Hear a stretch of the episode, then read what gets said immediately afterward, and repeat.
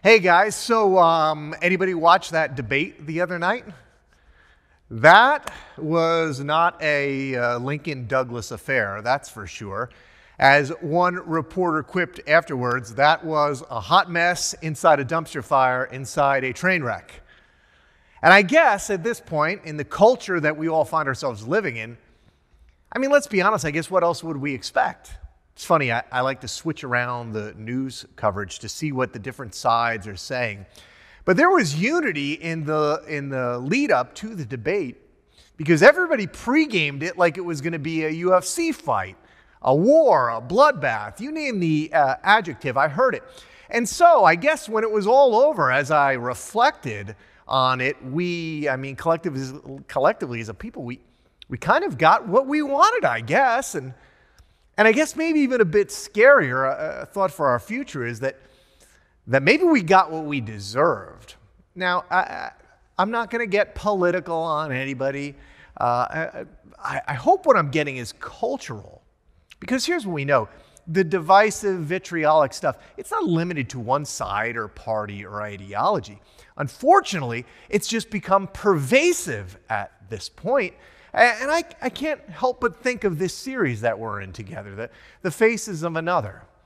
How, if we as a community church, if we could learn to forgive, accept, care for, encourage, and submit to one another, if we could learn to one another, one another, as prescribed by Jesus and his first century followers.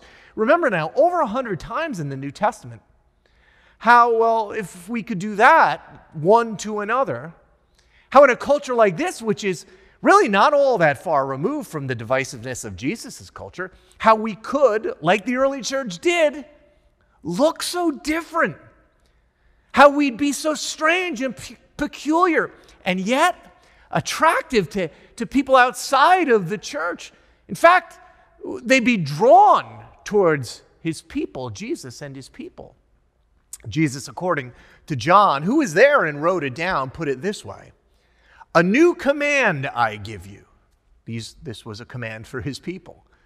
Love one another as I've loved you, so you must love one another. By this, everyone will know you're my disciples if you love one another.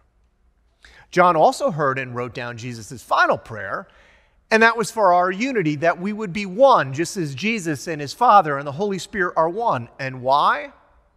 Why would that be his final prayer? Well, quote, so that they, we, may be brought to complete unity, then the world will know that you sent me and have loved them, even as you have loved me. Guys, I got to tell you, after the other night, I'm more convinced than ever that Jesus really knew what it, what it was he was talking about. And I understand more than ever why this was his final prayer love, unity, oneness Guys, that's our brand. That's our peculiarity. It's our chief evangelistic tool. And so, with that in mind, so far we've looked at a couple of very difficult topics forgiving one another, accepting one another. Not easy for sure, but today it's not going to get any easier. Because today, what we're going to learn is what it would look like for each of us to begin to care for one another. Now, caring for one another in the scripture is, is really more or less a catch all, if you will. It's a, it's a one another catch all. There are literally all kinds of verses and stories, teachings and commands related to this call to care for one another. At its core, right, caring for one another is it's like all the other commands. It's a call to action. It, it, it, we're commanded to, to take care, to literally do something to take care of our families, but not just, just our families, widows and orphans, the poor, those inside the church, those outside of the church. And that care was to include meetings, pe- meeting people's financial needs, their physical and emotional needs. Now, I know, maybe you're hearing me this morning and you're thinking a preacher getting up in front of a church and telling people to care for one another, I mean, that's not going to make a lot of headlines. But what I want to do today is to, to give you a little deeper understanding of what it looks like to care for one another. I want to put some flesh on that once again to show you how Jesus explained it. I want to show you how Jesus did it. And then I'm going to encourage you to go and do the same. The Apostle Paul, many of you know, was a first century Jewish religious leader, and he was steeped in all of the Jewish traditions and rituals. In terms of keeping the Jewish laws, well, Paul would write that there was no one better. He was the best at knowing the law, he was the best at keeping the law. And quite threateningly to Jesus' young group of followers, right after his resurrection, he was really good at enforcing the law. It was this same Paul, a Pharisee among Pharisees, as he called himself, who set out to squash this embryonic group of Jesus followers shortly after they began to follow Jesus' command to go and make disciples. disciples. In fact, some of you know this. Paul actually participated in the martyring of the first Christian to die for our faith. And yet it was Paul who had a history making, life changing, earthquaking, some would say likely booty shaking in fear encounter with the risen Jesus, which changed him, to say the least. And he became the apostle of Jesus' gospel to all of those outside of his Jewish faith, which is just so God, right? So ironic that God would use, in a sense, the Jew of Jews to reach the furthest from God Gentile. And so, much of your New Testament is filled with these letters of Paul that he wrote to Gentile churches that he had planted all over the first century world. Now, one of them is to a group of churches in a region known as Galatia. When Paul's writing to these churches in that region, at this time, there were likely as many non Jewish believers in Jesus as there were, excuse me, uh, Jewish, Gentile believers in Jesus as there were Jewish believers in Jesus. And this is sparking a huge debate. We discussed it a few weeks ago. It was eventually settled at what was called the Jerusalem Council. If you were here, you might remember what the debate was about. Historically, the covenant people of God were focused in one ethnic group, Israel. And what set Israel apart from all other groups was their very strict adherence to the laws and the practices that were outlined in the Torah, including very public things circumcision, kosher eating, Sabbath keeping. And there were many Jewish Christians at the time, if not most, who believed that in order for these non Jews that Paul was outreaching to be accepted and forgiven by God, they were going to need to begin to embrace and practice all of the laws and the traditions of the Jewish culture and faith. Now, Paul, meanwhile, he's out preaching what he refers to as a different gospel a gospel of acceptance and forgiveness by God through grace, through God's unmerited favor, his undeserved favor upon all that would believe. Anyone, regardless of their background, was, was open to receive this if they were willing to put their faith in the life, teachings, substitutionary death, and resurrection of Jesus. And so, what would happen is Paul would plant a church founded on this gospel. And then after he left, many Jewish Christians would run into that town and tell everybody that Paul didn't really know what he was talking about. And that everybody there still needed to follow all of the rules and all of the traditions uh, of the Jewish church. Now, Paul, he'd suffered quite a bit in order to fulfill this call of Jesus. Well, as you can imagine, this gets him pretty ticked off. Welcome to the letter that we know as Galatians. If you want to understand how ticked off Paul is about this, you don't have to go any further than this one line from chapter 5 regarding what he calls as these agitators that are, quote, adding circumcision to the faith. He says, As for those agitators, I wish they would go the whole way and emasculate themselves. Yikes. And why would Paul be that upset? Well, he explains it. For in Christ, neither circumcision nor uncircumcision has any value. The only thing that counts, guys, this is a very big statement here. The only thing that counts is faith expressing itself through love. The only thing that counts is faith which is what makes us right with God, but not just faith, faith that is expressed, faith that results in action. How? What action? Love. He goes on. You, my brothers and sisters, were called to be free. But do not use your freedom to indulge the flesh. In other words, now that you're free from all of these laws, right? Can you just go and do whatever it is you want to do? What Paul calls indulging the flesh?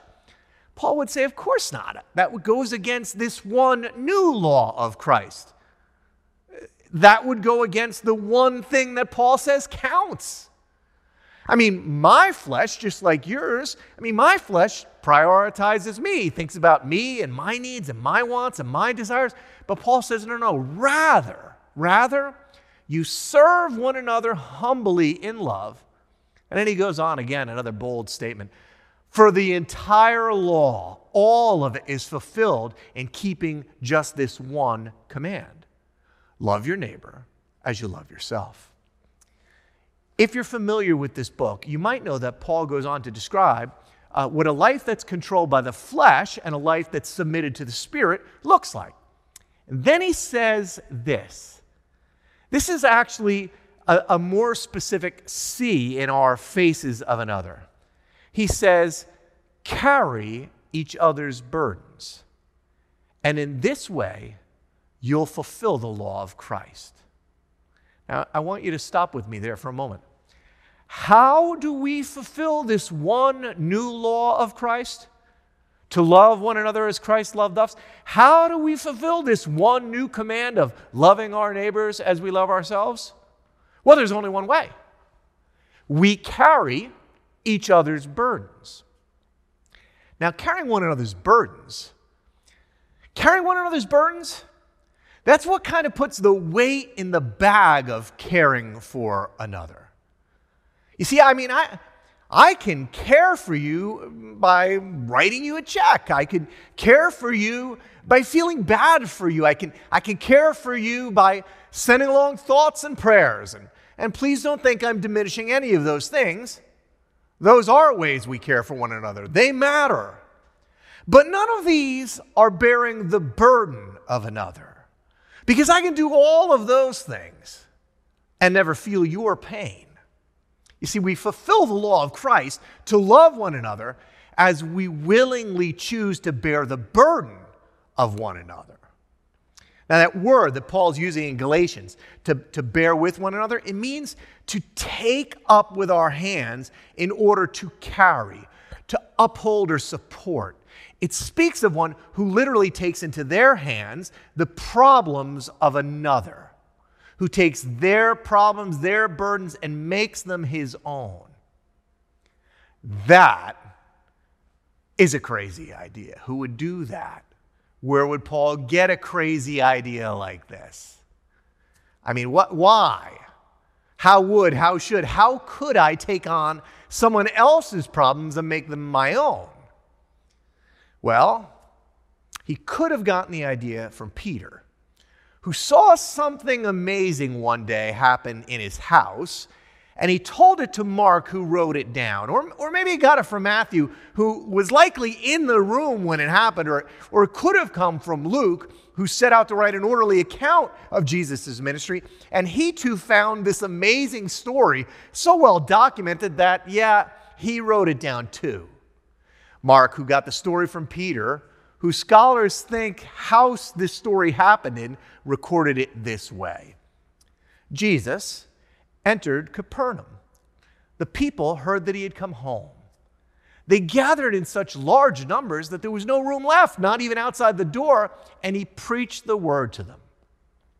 Some men came, bringing to him a paralyzed man carried by four of them.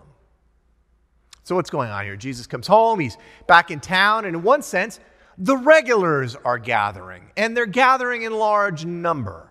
In fact, when people ask me why we, we make folks get tickets for Christmas Eve and Easter at Mendham, I tell them you should read Mark 2.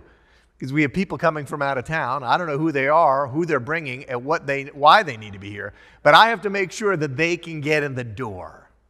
Now, there's a couple of details that we need to, we need to grasp. One, there's a full room, standing room only, you can't get in. But there's a second detail. This is a paralyzed man carried by four men. Luke says that these four men came trying to lay this man before Jesus. Why? Because at its root, at, at, at, its core, what they wanted was for their friend to be healed. Guys, in the first century, let alone in this century, being a paralytic, a paralytic laying on a mat, is not an easy life. It's not a good place to be. For years now, when I've gone to Guatemala on our summer trips, one, one day out of, uh, of the week, we, we always go into the ancient city of Antigua. It's a beautiful city, it's an old city, and it's a poor city. And like most cities, at its heart is a, a city square surrounded by shops and churches. It's actually a lot like the Green right in our own Morristown. For years now, when I've gone into that square, I, I'm drawn, my eyes are drawn to this same chilling sight in front of one of the churches.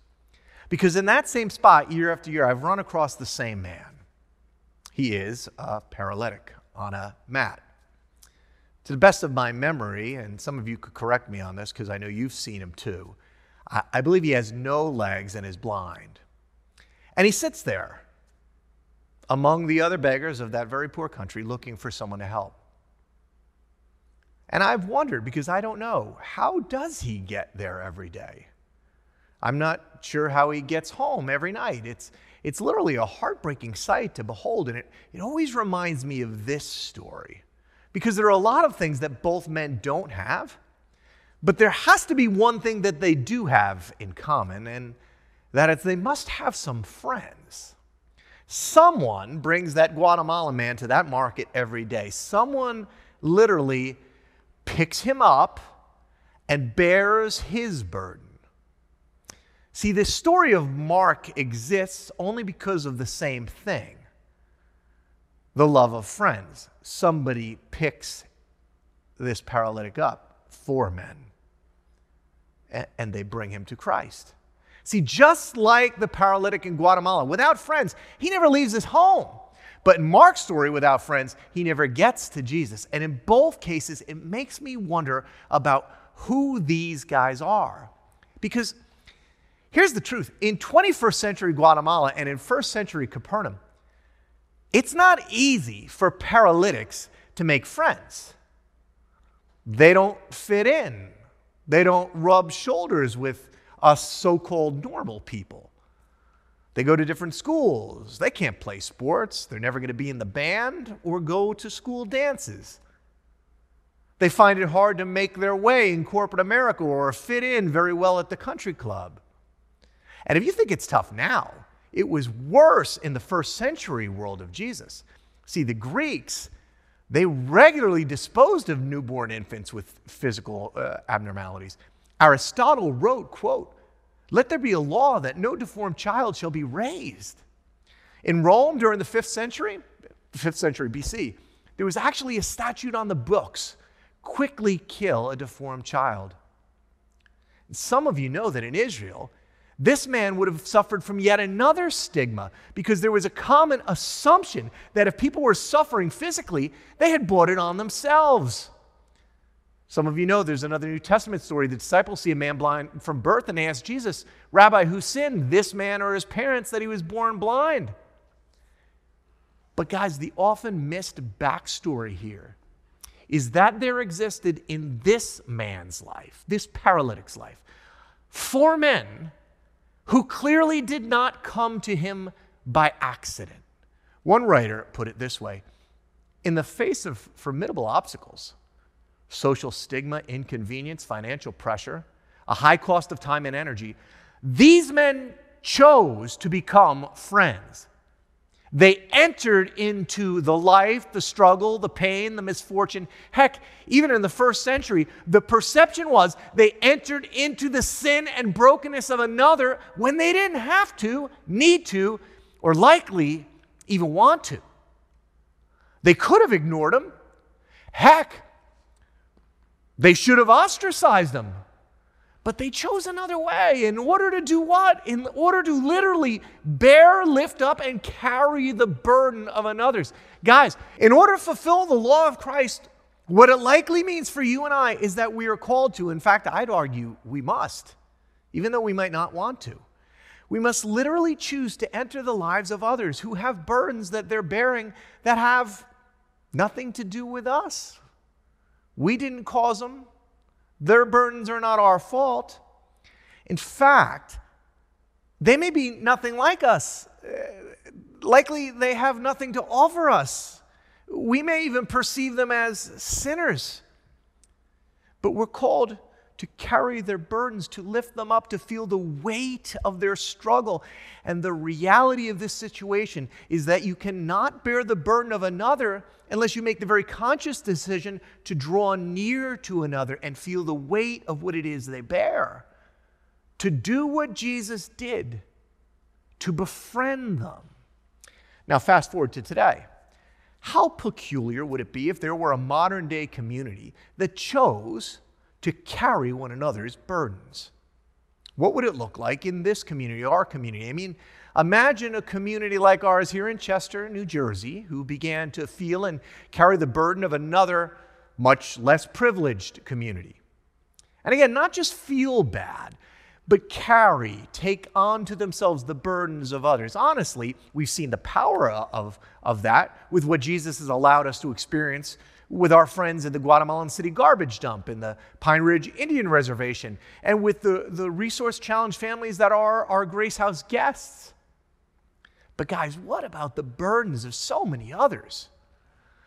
The immigrants that live amongst us that feel the weight and bear the burden of speaking a different language and, and earning a lot less money, but who are trying to bring up their children in one of the richest communities in America. I mean, imagine Imagine a community where, where white people began to, to feel the weight of what it was like to, to be black in a town that's 95% white. Not all burdens are equal, but, but imagine a community where people of color could understand and bear the burden of their white brothers and sisters who've been hurt over the indiscriminate labels and charges of being racist. See, this is what it is. This is what it looks like to bear the burdens of one another.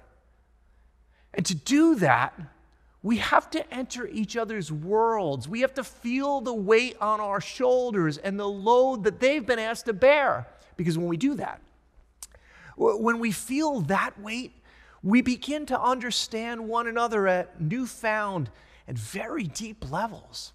I, I heard somebody put it this way when we choose to carry someone else's burdens, what divides us diminishes, and what unites us, these shared burdens, that's what surfaces. Because when you choose to carry my burden, well, then you're going to have a better understanding of why I think the way I think and why I do what it is I do and believe what it is I believe and, and stand for what I stand for.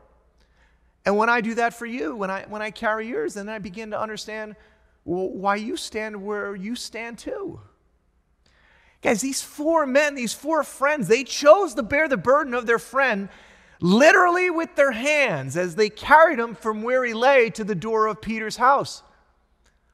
They likely, on that walk in the heat, as their arms got tired, as their feet began to hurt and their backs began to ache, they began to understand because they were able to feel the pain of their friend at a new level, at a personal one. And can I show you what happens when we choose to bear the burdens of one another? Mark says, since they could not get, get him to Jesus because of the crowd, they made an opening in the roof above Jesus by digging through it and then lowering the mat the man was lying on. Guys, bearing the burden of another will literally you can see it here. It will take you to another level. It would have just been one thing had they just run into the guy at the door. They probably would have told him how bad they felt for him, that he couldn't get in. If they were like me, they might even have stepped over him in order to try to wedge myself in and get a better look. But not this time, because this time they bore the, they bore the burden of their friend. They'd felt its weight, the pain of his problem, and it drove them literally to another level to do something that they never would have done otherwise. Guys, this is why Paul asks us to do it, because when we do it, it will drive our love, patience, kindness, gentleness, goodness, care for others to newfound levels of concern and, and honestly, even desperation. We won't walk by or over each other anymore. We won't overlook or, ostracize. Having felt the weight of the burden of another, we won't be able to, to we, we would be able to take their needs to another level. And when that happens, excuse me, and what happens? What happens next? It testifies to the power of bearing one another's burdens. Because when Jesus saw their faith, he said to the paralyzed man, Son, your sins are forgiven. This is so interesting because when Jesus saw whose faith? The paralytics? Well, certainly he, he could have been included. It, it wasn't no, sir, it was no small amount of faith to have your friends drag you up on the roof and lower you through the roof in front of everyone. That's super risky, let alone embarrassing. But Jesus didn't just see his faith. Mark writes that he saw their faith. One writer described the scene this way usually healing usually healing stories speak of Jesus seeing the faith of the one asking for healing themselves or for their child. Here it's the faith, not primarily of the man, but of his friends. Do you have any idea what the faith of one person can do for a friend who's willing to bear their burden? They dug a hole through a roof and sent in their friend. There is no record of their saying anything. It's not what he heard that moved Jesus. We're told that he saw their faith. I mean, what did he see? A big hole in the ceiling, four faces in it, likely at this point sweaty, dusty, anxious, hopeful faces, thinking now only of their friend and trusting somehow that Jesus would respond. Jesus sees a group that possesses and acts, acts on an irrational commitment to the well being of one of its members. Psychologist Urie Braun Furberner, how's that for a last name? Definition of a family applies perfectly here. Quote, a group which possesses and implements an irrational commitment to the well being of its members. The key word irrational. You see, in great communities, people carry one another's burdens, people carry one another's mats, and people crash through roofs without asking the question, What's in it for me? How often do you do a little roof crashing? It doesn't have to involve destruction of property. property. Mostly it just involves two things noticing and doing. Guys, right now, I see very little in the world that surrounds us in terms of noticing the burdens, the mats of another. And I see even less in regards to doing. And so that's what I'm going to ask you to do, to work on. Because to take, because to care for one another is to carry the burdens of one another. This week, would you open your eyes to the burden of your brothers and sisters? Now, I don't know what that is, but I promise you this if you would ask the Lord, He will show it to you. I mean, you could start at home, ask Him to show you the burden your husband's carrying, the burden your wife, your kids, your neighbors are carrying. Even more challenging, and I think would speak even to a broader audience outside the walls of our church, ask Him to show you the burden of someone who you would normally walk over, around, shun, despise, or ignore. Ask God to show you their burden their load, what they're carrying. So maybe you could see why they do, why they believe, why they act the way they do. And as he does, as he does, will you let that weight sit on you for a bit? I don't know what it is, if it's the weight of racism or bigotry. I don't know if it's the weight of financial burdens or isolation. It could be something as simple as trying to fit in or, or be cool or look pretty. There are, are a lot of mats out there that we wind up laying on and carrying. Guys, for their sake, feel the weight for a bit. Walk under it for a while, and then, having felt it, let it compel you to newfound levels of action. You know why? Because do you know what your faith on behalf of a friend could accomplish? Mark's story finishes this way. Now, some teachers of the law were sitting there thinking to themselves, why does this fellow talk like that? He's blaspheming. Who can forgive sins but God alone? Well, immediately Jesus knew in his spirit that this was what they were thinking in their hearts. And he said to them, Why are you thinking these things? Which is easier, to say to this paralyzed man, Your sins are forgiven, or to say, Get up, take your mat, and walk? But I want you to know that the Son of Man has authority on earth to forgive sins. So he said to the man, I tell you, get up, take your mat, and go home. He got up, took his mat, and walked out in full view of them all. This amazed everyone, and they praised God, saying, We've never seen anything like this. Guys, the Son of Man has authority on earth to forgive sins. Do you know how the Son of Man accomplished that? He did it by bearing the burden of your sin, my sin, our sin, our brokenness. It wasn't Jesus' fault, it wasn't his responsibility. In fact, in our sin and brokenness, when there was nothing even attractive about us or anything that we had to offer him, he could have walked by or around us. He could have, he should have chosen to shun us. But Jesus chose to become our friends. You know, to do that, his father had to, in one very real sense, lower him through the broken and dirty roof of our existence to come into our world and bear the weight of our crud. To be tempted as we're tempted, rejected as we're rejected, hungry, worried, heck, even homeless. He came and allowed himself to feel the weight of our burdens, to experience and then to understand our plight. And then he took all of those burdens, along with the weight of the beam, a crown full of thorns, and his body broken by our sin, and he did something about it bearing our burdens, drove Jesus to new heights too. To the hill on top of Calvary.